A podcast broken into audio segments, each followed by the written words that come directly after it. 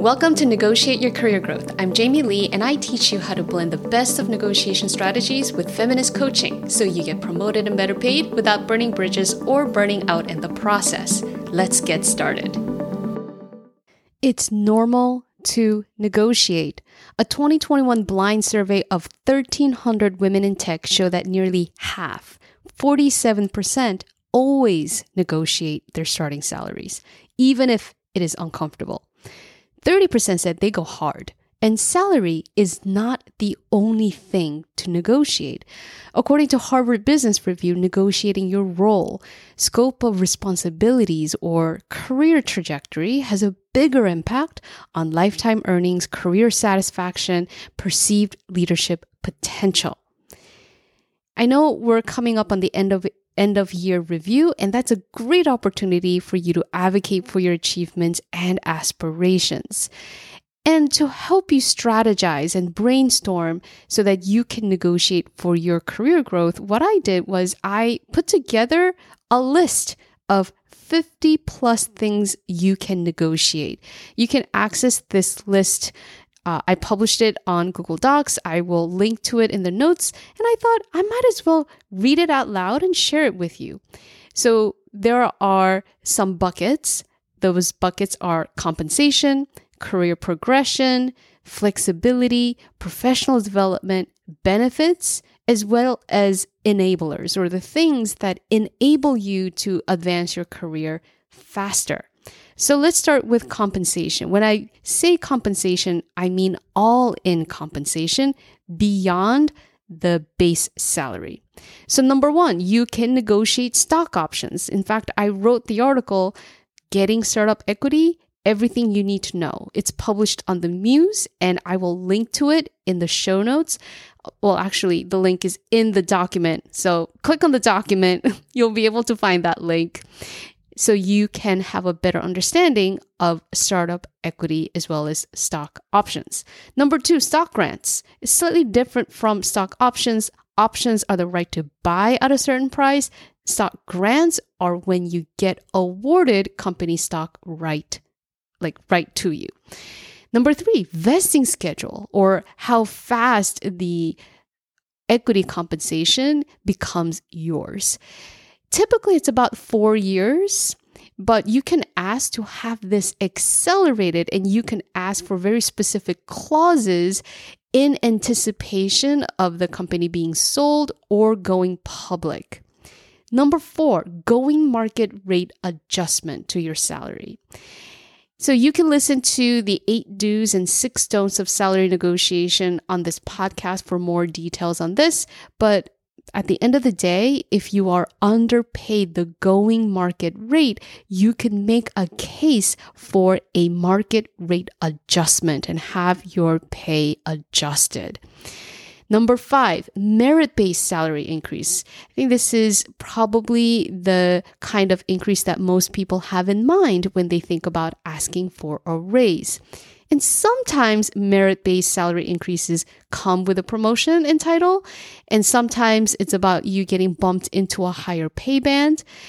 And number six, performance bonus, which usually and ideally are based on specific milestones. Number seven, spot bonus, a one time bonus for job well done. Number eight, signing bonus. Obviously, that's when you are starting a new job. Number nine, retention bonus, which is a financial incentive to keep you in the job because according to research, it can cost up to 200% of your salary for your employer to recruit, to hire, and train a skilled employee. They're going to save 200% of your salary when they keep you. So, a little retention bonus, it's it's a drop in the bucket. Number 10, relocation bonus. So I had a client who negotiated this and what she did was she calculated all expect all expected costs as well as the currency fluctuation, the currency exchange and what that will cost her when she moved to one country to another to work for her company.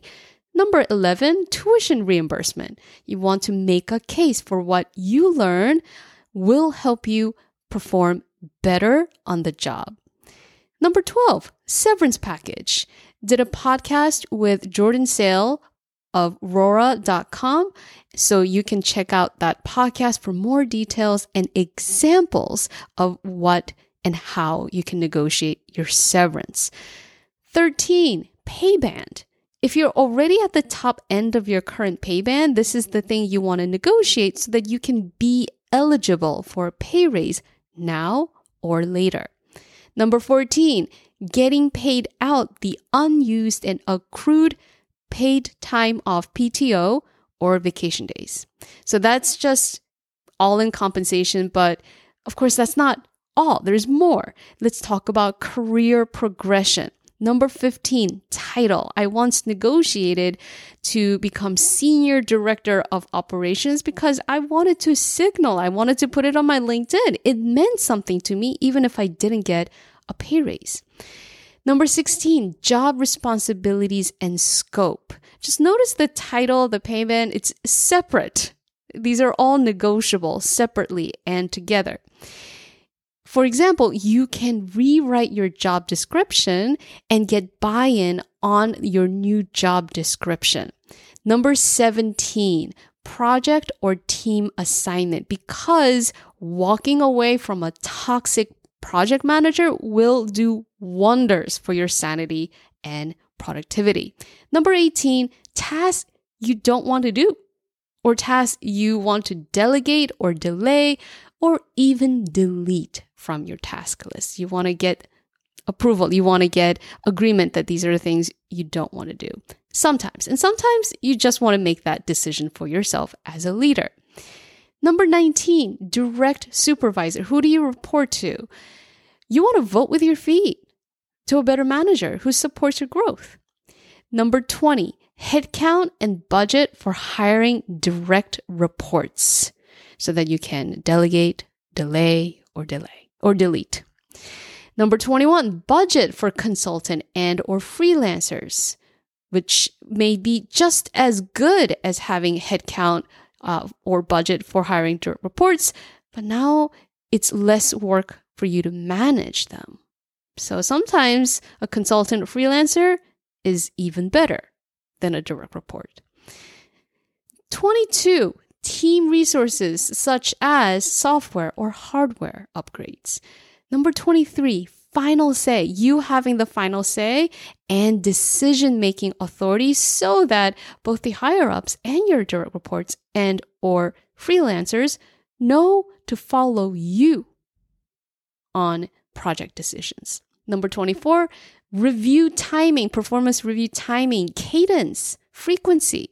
For example, if you start a new job and you don't start at the base or the compensation that you want, you can have uh, a performance review. Let's say you ask them, you let, you say, "Hey, I'm confident I'm gonna hit the ground running," and for that reason, let's have a performance review six months from now, from my start date, and let's reevaluate how well I'm doing and e- reevaluate my compensation, whether that is bonus, equity, uh, base salary.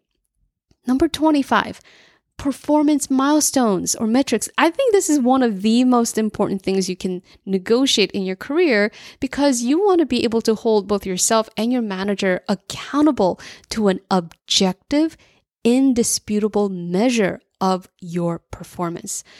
Very important for women and minorities who encounter unconscious biases. So I have done several podcast episodes on this. One of them is a client case study with Amy Scoville on what you can do when your boss is unconsciously biased against you and makes an unfair assessment of your performance. I've also had a great conversation with my mentor, Maggie Reyes, uh, on how to strategically get buy in on those key milestones so that you know that's what you you work towards and that's what you need to do to secure a promotion. Number 26, backup plan in case your new role or project assignment doesn't work out. It, it, it's not a great fit, and you can come back to the role that you had before or be considered for a transfer.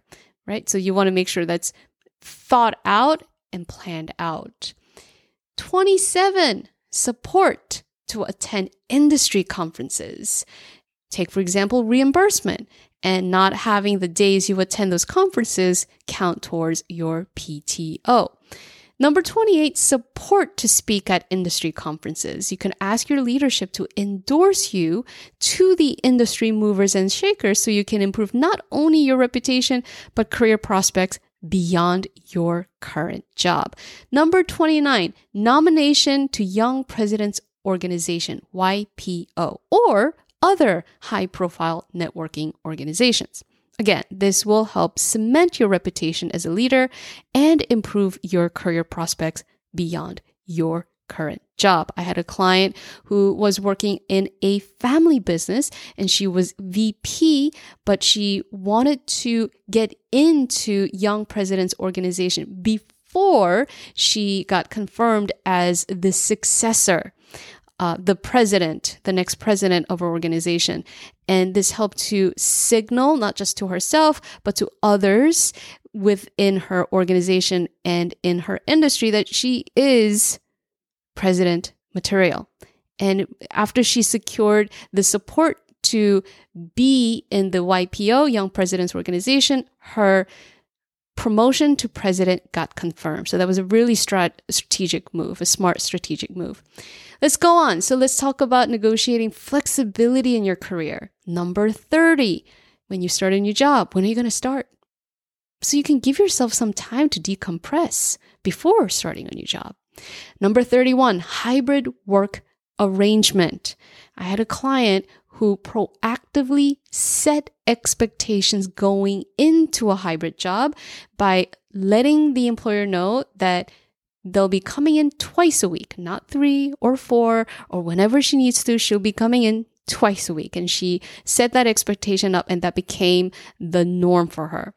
So she, neg- she negotiated that up front. Number 32, when you work or when you respond to emails, Slack, team messages, you know, again, setting those expectations ahead of time is a great way to set boundaries. 33, how you work or how long you work. For example, no more 10, 12 hour workdays, please. And you can negotiate that up front. Let people know that, you know, after a certain amount of hours, you will not be available.